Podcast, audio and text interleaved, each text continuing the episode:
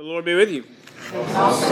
Let us pray. Heavenly Father, we are grateful for your word. We thank you, Lord, that in your incredible sovereignty, you saw fit to uh, teach us and to let us know by your written word. Um, let us know who you are. Let us know how we can know you. Let us know how, why we need you. All by your word, Lord God. So we pray that you would open it now to our hearts and open our hearts to your words that we might uh, be the men and women that you have created us to be, particularly, Lord, in this Lenten season. Uh, that we would come to you for the things that we need. And you would, as we pray in the collect today, order our unruly hearts. We ask this in Christ's name. Amen. All right, so we have uh, seen Jesus in hostile conflict with the Pharisees. Um, we're in chapter 12 of Matthew, so he's been he's been in conflict with the Pharisees uh, in this chapter. Two weeks ago, we saw Jesus uh, go and toe to toe with them over uh, over the Sabbath. Right? He, in fact, did something you just couldn't believe what Jesus was doing. Gosh, I'm wobbling all over the place here. Um, that he asserted that he is in fact Lord of the Sabbath. And if you just take a minute to think about, and we talked about this, I'm not going to dwell on it, but just the fact that he, this is, uh, this, keeping this commandment was a big deal. Was a, a, a, the fourth commandment, and in fact, uh, in fact, he said he is in charge of it. He's the Lord of it. That is that is an extraordinary, and, and would have been incredibly offensive statement, uh, unless he was telling the truth. Um, and so uh, he said he made him supreme over David. It made him um, supreme over the temple, the dwelling place of God. Uh, the Son of Man is Lord of the Sabbath. That was verse 8. Last week, after a relatively lengthy description of how Jesus fulfills Isaiah 42, we saw Jesus take on the Pharisees over where his authority comes from. Right? The, um, they couldn't deny his power. They couldn't deny that he had, uh, specifically, that he was casting out demons, but they claimed uh, that it was by Satan. That is Beelzebul, the prince of, of darkness. And you know, maybe maybe they meant it. It doesn't feel like it was spoken with a lot of conviction. You know, it was um, uh, it, it, was just an, an, attempt to dissuade the people from uh, from following Jesus. Uh, it was a careless word, a cutting word. Uh, but Jesus does not take it lying down. If you remember, he um, not only dismantles their logic, when he says a house divided cannot stand. But he calls their statement an unforgivable blasphemy against the Holy Spirit. Uh, because what they're doing is they're calling the good work of God evil. Um, and so uh, they're saying it, it, is, it is the work of, of the devil, even though it is clearly the work of God. And so what we have today, at least where we begin uh, our passage, we're going to finish out chapter 12 today. Um, we are we are what we're doing is uh, is begin, is continuing that conversation. Now, before we get too much further into it, I want to tell you about next week and what we're going to be doing, and that is uh, next week we're going to take a break from Matthew. That's Palm Sunday, and what I uh, intended to do was to is to really kind of have a Holy Week meditation, but but actually, so we may have a little of that if we have some time, but. Um, in, in the summer of 2023, I'm going to need to take a sabbatical. Uh, and uh, I've been here, I will have been here for uh, seven and a half years at, at that point. And, um, and part uh, where there's a g- wonderful grant, and part of the grant is, is um, letting the congregation know and, and seeing that the congregation has input. And so I've got a little committee, and we're going to give you a presentation. And so we're actually, I meant to actually tell the whole congregation about that today. We'll put it in the e news. But uh, bring some bring some friends because it actually the more people who have uh, hear about it have input, with, uh, the better. But uh, that's what we're going to talk about next week, and uh, sort of why a sabbatical and what the import, importance of that is, uh, not just for me but for the church. And so um, we'll give some thoughts on that. We'll love your input. That's what we're going to be doing next week. But this week we're finishing out chapter 12, and Jesus is going for the jugular as we do that. To me uh, I think this just further uh, confirms his own claim to divinity as Matthew is making the case to his, his audience that Jesus is divine, moving up towards Peter's confession in chapter 16. Uh, Jesus is claiming uh, his divinity, that's why he's getting in trouble with the Pharisees. Because what he's doing is judging the morality and the holiness of our deepest selves. And who can see into the heart? God, right? God, God can. God is the only one who can see the motivations of our hearts. And so, he, by claiming that, he's claiming his own holiness. For instance, for, for me, like I can disagree with someone, uh, and and for you, probably that disagreement might have a little bit of authority because I'm your priest. So you certainly have the freedom to disagree with me. Uh, but I, um, I can speak with passion about a disagreement. So, you know, maybe it's another priest or a television preacher or something like that. Um, uh, I can speak with passion. I can speak with conviction. Uh, I can look at the fruit of their actions, and I can make a judgment about whether I think it is right or wrong. But I cannot look into the interior of their heart, and I cannot make a declaration like the one that Jesus makes. And if I do that, and let me say people have then I have crossed the line. Because I can't, that, I am, I am now speaking into a realm that does not belong to me. And I should be careful. Uh, people, people cross that line often. And, it, and if, if you find yourself crossing that line, judging the interior of their heart, their own motivations, not just the carelessness of their words or their theology or something like that, but um, then you should back up. I think. So, but, but because that's really that's a claim to divinity, and uh, and but Jesus is crossing that line on purpose. All right, so let's let's pick up the conversation and read uh, the first this first paragraph um, that ends with verse thirty-seven. Can somebody read that for me? Josh. Either make the tree good and its fruit good, or make the tree bad and its fruit bad. For the tree is known by its fruit. You brood of vipers, how can you speak good when you are evil? For out of the abundance of the heart the mouth speaks. The good person out of his good treasure brings forth good, and the evil person out of his evil treasure brings forth evil. I tell you, on the day of judgment, people will give account for every careless word they speak. For by your words you will be justified, and by your words you will be condemned. Susie said, Wow, which means Susie understood it. yeah. I said, oh. Yeah. And we got we got several sayings like this uh, throughout the Gospels. We saw one in the Sermon on the Mount, chapter seven, where Jesus says, "A healthy tree produces good fruit, and a diseased tree produces bad fruit." Um, the goodness of the fruit, therefore, is determined by the goodness of the tree. Is the tree good? Yeah, it is not the fruit's fault if it's bad. It's not the weather's fault if it's bad. It's the fault of the DNA uh, of the tree. What's going on inside the tree, right?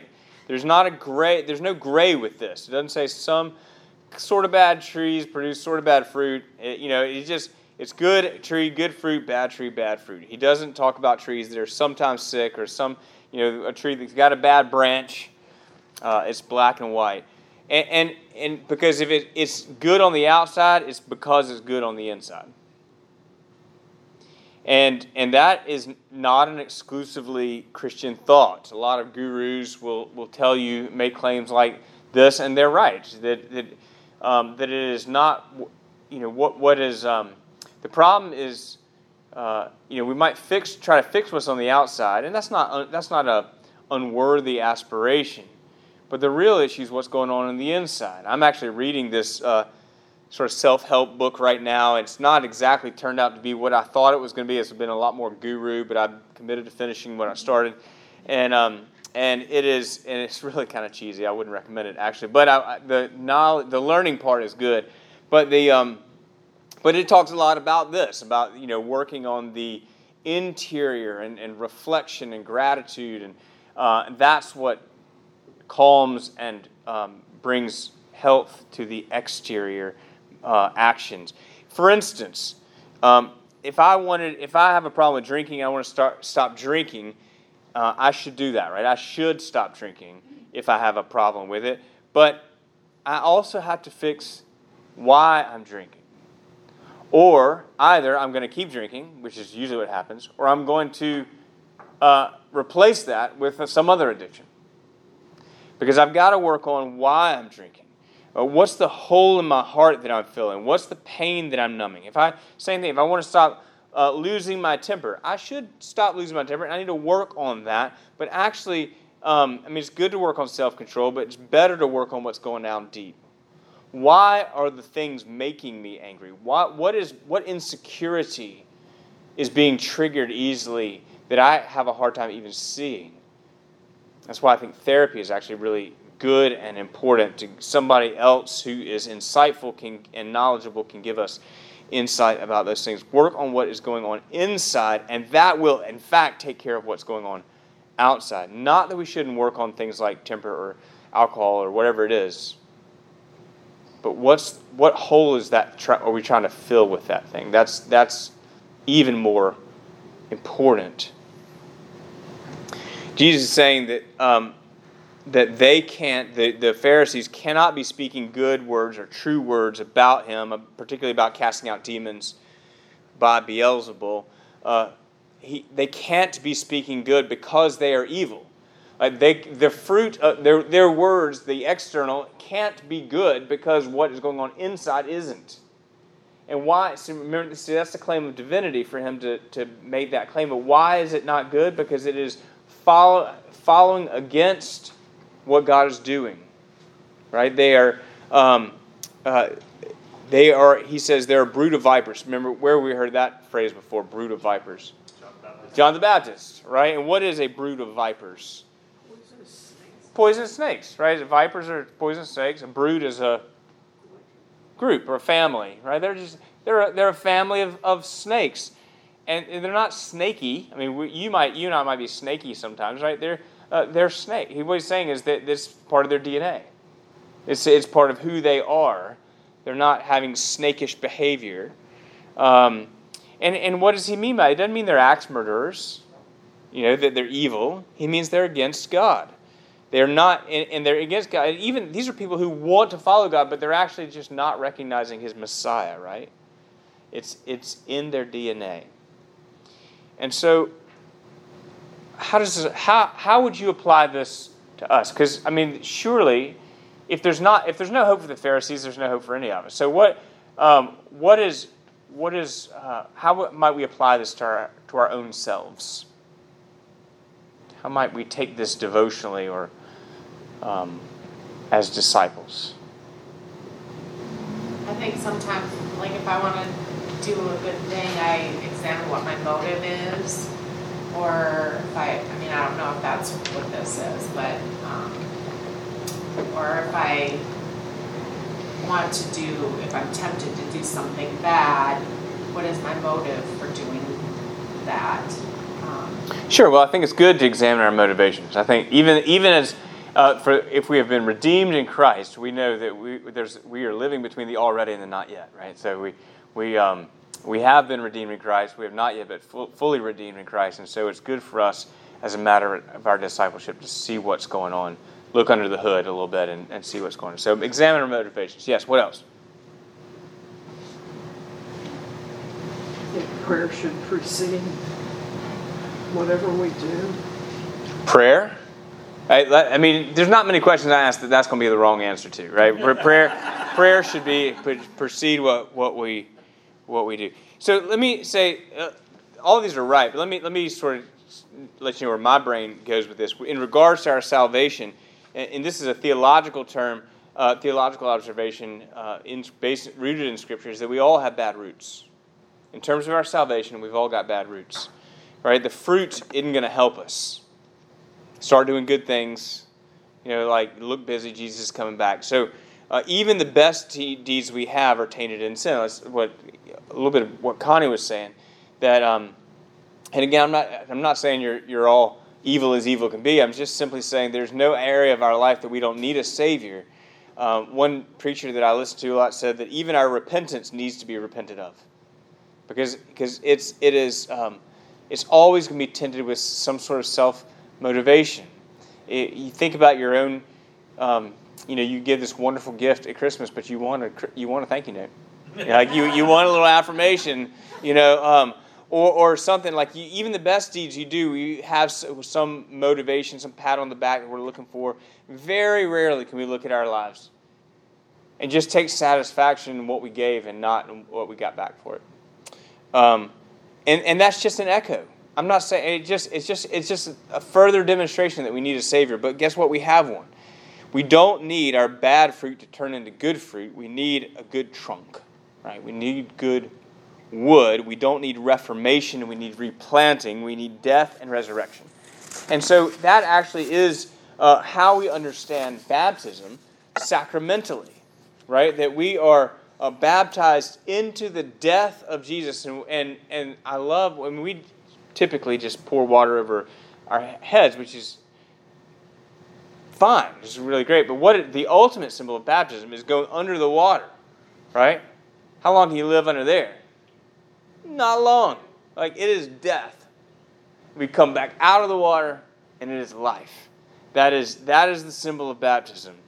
And we are baptized into the death of Jesus. The old is gone, and we're baptized into the life of the risen Jesus. The new has come. The old is gone, the new has come. That was our epistle last week from first uh, 2 Corinthians 5. Um, now, Jesus mixes his metaphor a little bit. He says, The good person out of his good treasure brings forth good.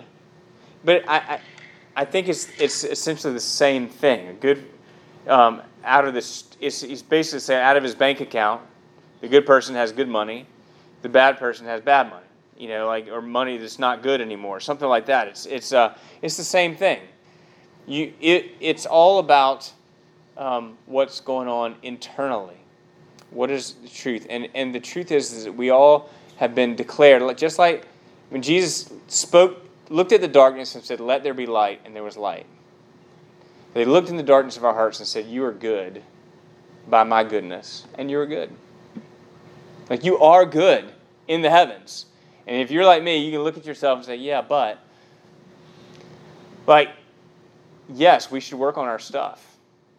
And you cannot be any more redeemed than you are. You cannot be any more loved than you are. None of your good works are going to make Jesus love you anymore because he loves you the most. You're his favorite. Each one of you. And, and that is incredible, wonderful uh, grace.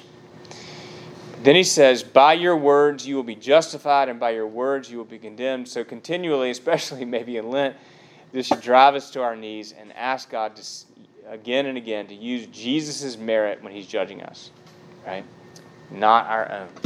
Because I don't know about you, but if we went around with a, a, microphone on me and that was what we used in the court of appeal for uh, my salvation, I would it would be a short case. Your, your assistant chuckled at that.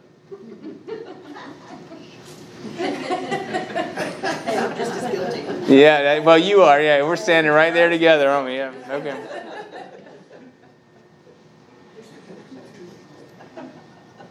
You know, you know that Elaine gave me a, a coffee mug a couple of years ago that said, in big letters, it says, I love Jesus. In real small letters, it says, but I cuss a little. Right, right under. But I cuss a little. Yeah. Just a little bit. Just a little bit. All right, so that's what that's what I got to say about about that. Yes, ma'am, Jane.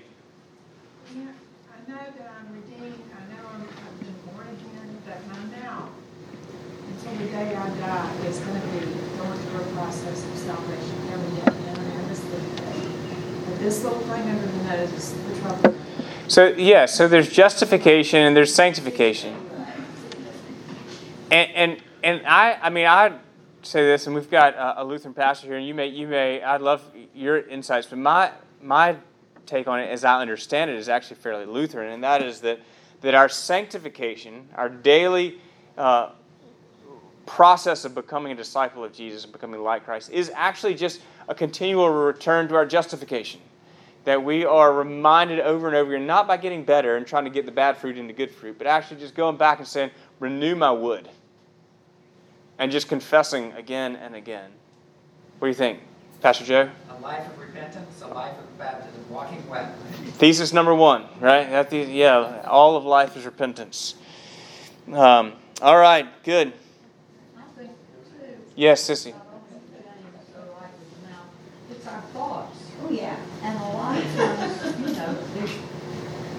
Unholy thoughts might come in your brain, and I usually say, get behind me, devil. you know, so I think your thoughts. She, uh, Sissy said, even your thoughts. So Jane said, my words show me that I need repentance every day. I need, I need Jesus. I need sanctification. And Sissy said, yes, not just my words, but my thoughts, right? Uh, as well, not just my uh, feet, but my hands and my head as well. So, um, yes, indeed. All, all of us. There's not, a, there's not a nook and cranny inside my heart that it doesn't need daily um, sanctification daily justification. All right, sign of Jonah. So it looks like same. Looks like the same. The way Matthew writes, it looks like the same conversation. So now we have some scribes joining the crowd. Scribes and Pharisees. They're all religious um, folks, and, and, these are the lawyers, not just the, not just the theologians. Uh, and they answered Jesus, saying, "Teacher, we wish to see a sign from you." But he answered, This is just amazing to me. He says, An evil and adulterous generation seeks for a sign, but no sign will be given to it except the sign of the prophet Jonah. For just as Jonah was three days and three nights in the belly of the great fish, so will the Son of Man be three days and three nights in the heart of the earth. The men of Nineveh will rise up at the judgment with this generation and condemn it, for they repented at the preaching of Jonah. And behold, something greater is Jonah, than Jonah is here.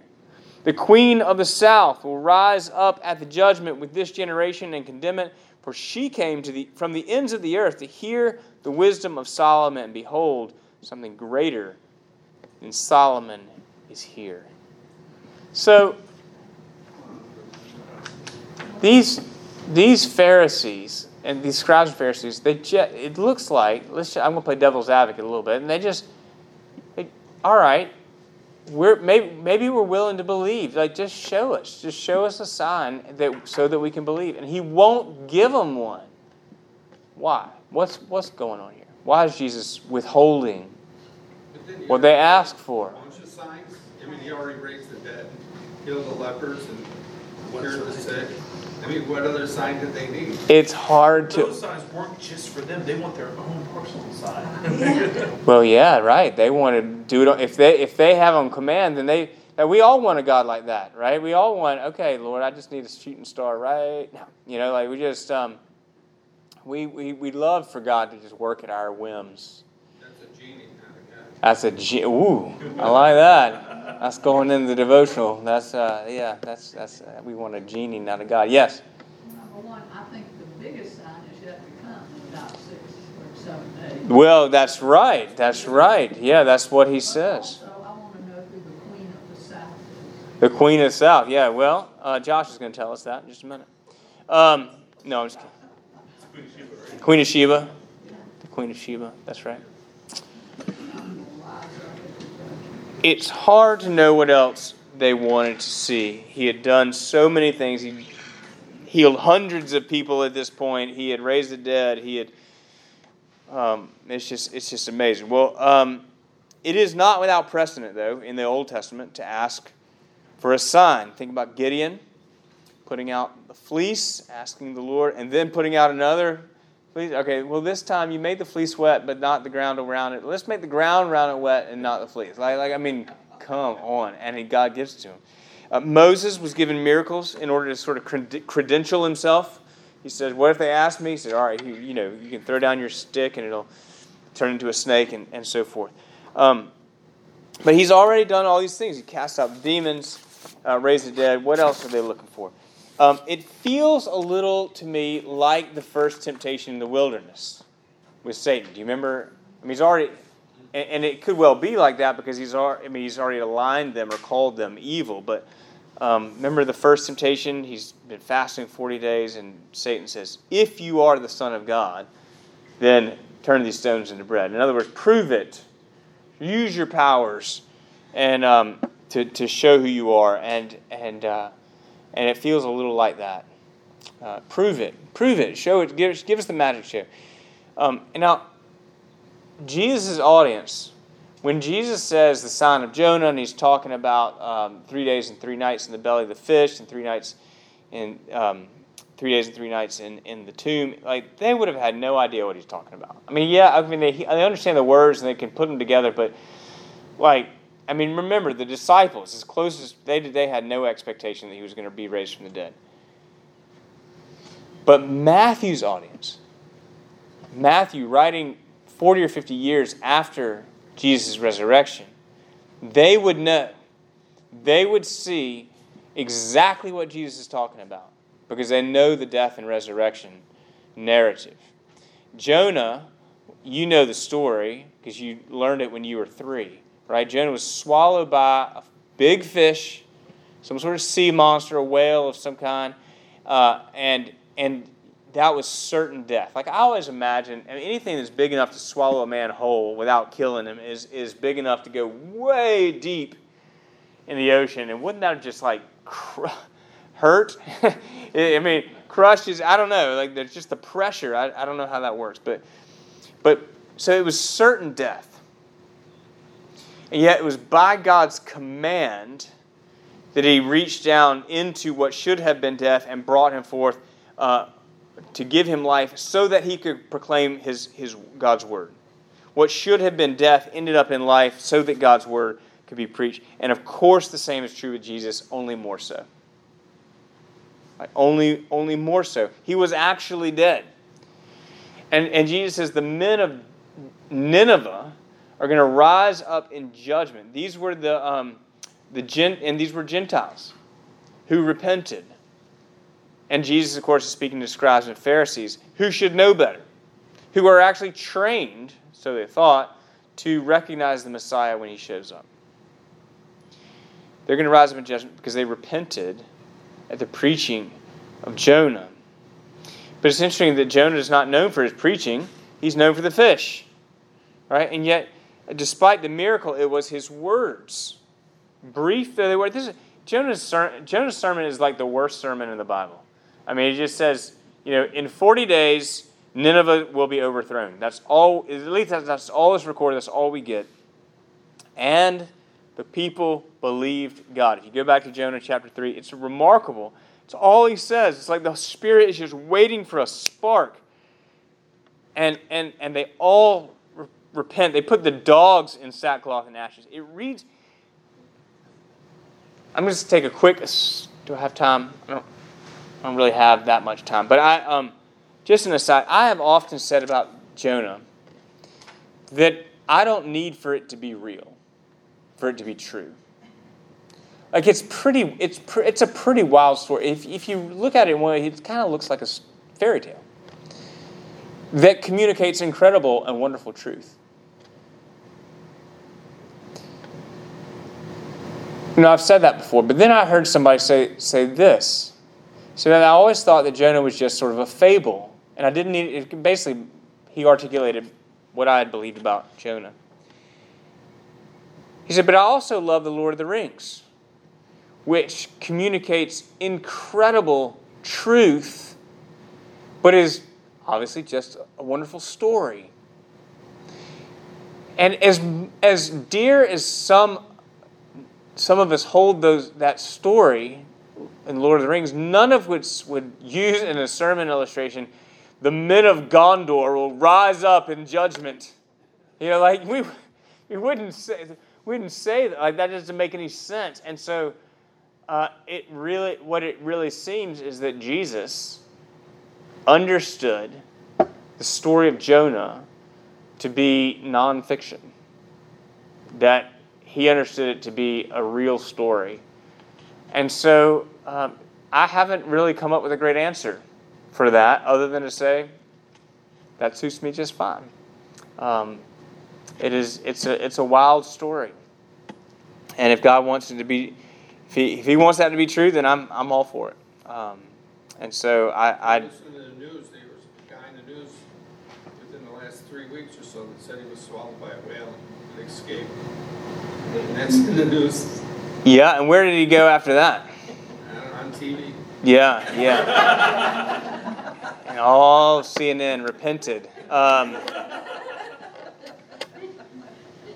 for example, um, the. Uh, the um, all right, so so the miracle is the sign, but the preaching is the thing to be believed. And that's that's um, that's where I, what I really want to you to hear. The, the, the miracle is the sign, but the preaching is the thing to be believed. But the, the miracle makes the preaching believable, but it's the truth that changes us.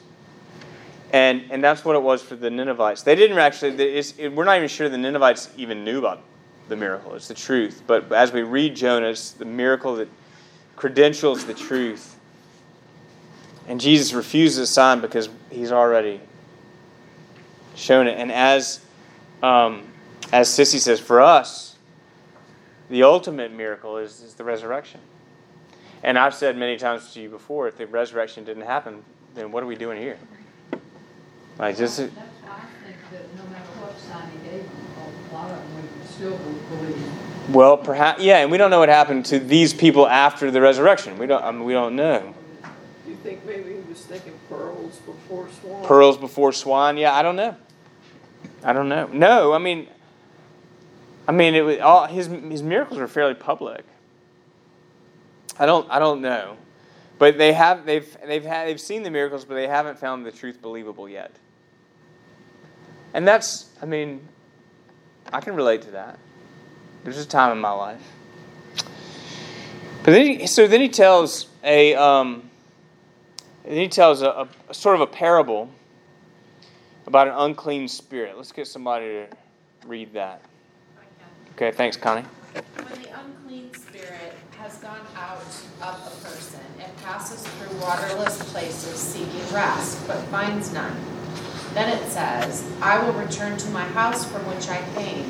And when it comes, it finds the house empty, swept, and put in order. Then it goes and brings with it seven other spirits, more evil than itself, and they enter and dwell there. And the last state of that person is worse than the first. So also will it be with this evil generation. All right, I got to ask you because he's talking about he's been talking about Jonah. Oh, and I didn't talk about the Queen of the South. That's that's another example of a Gentile coming to hear the wisdom of God through a prophet, although Solomon wasn't exactly a prophet. Um, but he was uh, certainly a mouthpiece of God, and he um, and she said, "Surely this is this is the Lord. You know, your God is is the God of uh, the true God." And so, um, and so that's just another example. Queen of Sheba when she came to visit Solomon. That's that's who that is. Um, and basically, it's saying that these Gentiles longed to hear the word of God and, uh, and repented, but you Pharisees claim to have the word of God and, and won't repent. And then he goes into the thing about the unclean spirits. What, how does this follow? Like what, how does this carry on his thought? Go. So to me, it, did make sense, and then it dawned on me that so the unclean spirit is cast out, and all the house is put in order, but what comes back finds the house empty and moves in with a whole bunch of other bad tenants because the person whose house it is didn't fill it with something good. They put in order, but never filled that empty spot with God or with Jesus. So, or, yeah, all the above. So, it could bring in all its other rowdy friends, Hank Williams Jr. and everybody, and, and have a big party in the, the now. That's right. This Evil is gets evil and it seeks its own level. I didn't understand your last statement. Okay, evil begets evil. Yes. What is evil begets evil, but it also seeks its own level in continuation of Yeah, well, I mean, so evil begets evil, but this evil got cleaned out. But when it, it, but it said it came back, so it's seeking comfort in that which. Right. So, so here's yes. I think what I think we're saying the same thing. So what's what's happening is that it looks good for a minute, but all they've done is pick the bad fruit off the tree. Right? It looks good, and all of a sudden, what happens when you prune a tree? It grows back fuller. Well, the bad fruit grew back fuller. I mean, that's it's it's bringing back the devil leaves. He gets kicked out to clean up the house, but we don't change the locks, and so they leave the door open, and the uh, and the and the devil comes back. It's just going to keep getting worse.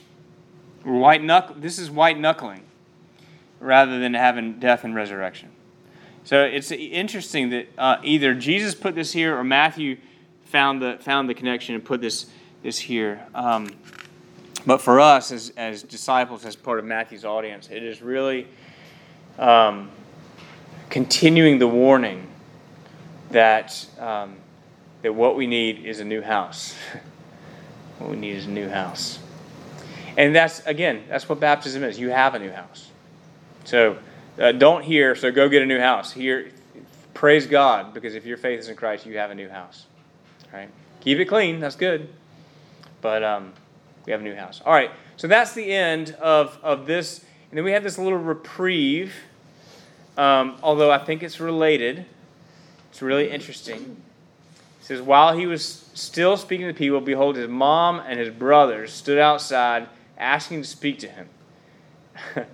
it's hard to know. Like, they just needed to ask him something, or they were worried because he was getting himself in trouble. Probably, I, at least as I imagine the scene. It's the latter. But he replied to the man who told him, Who is my mother and who are my brothers? And stretching out his hand towards his disciples, he said, Here are my mother and brothers. For whoever does the will of my Father in heaven is my mother and my sister and my brother. My brother, my sister, my mother. So it looks like he's saying, Whoever has good fruit is my brother and sister and mother. Who can, who can do the will of the Father? The good tree. Only the good tree can produce good fruit. That's how it follows.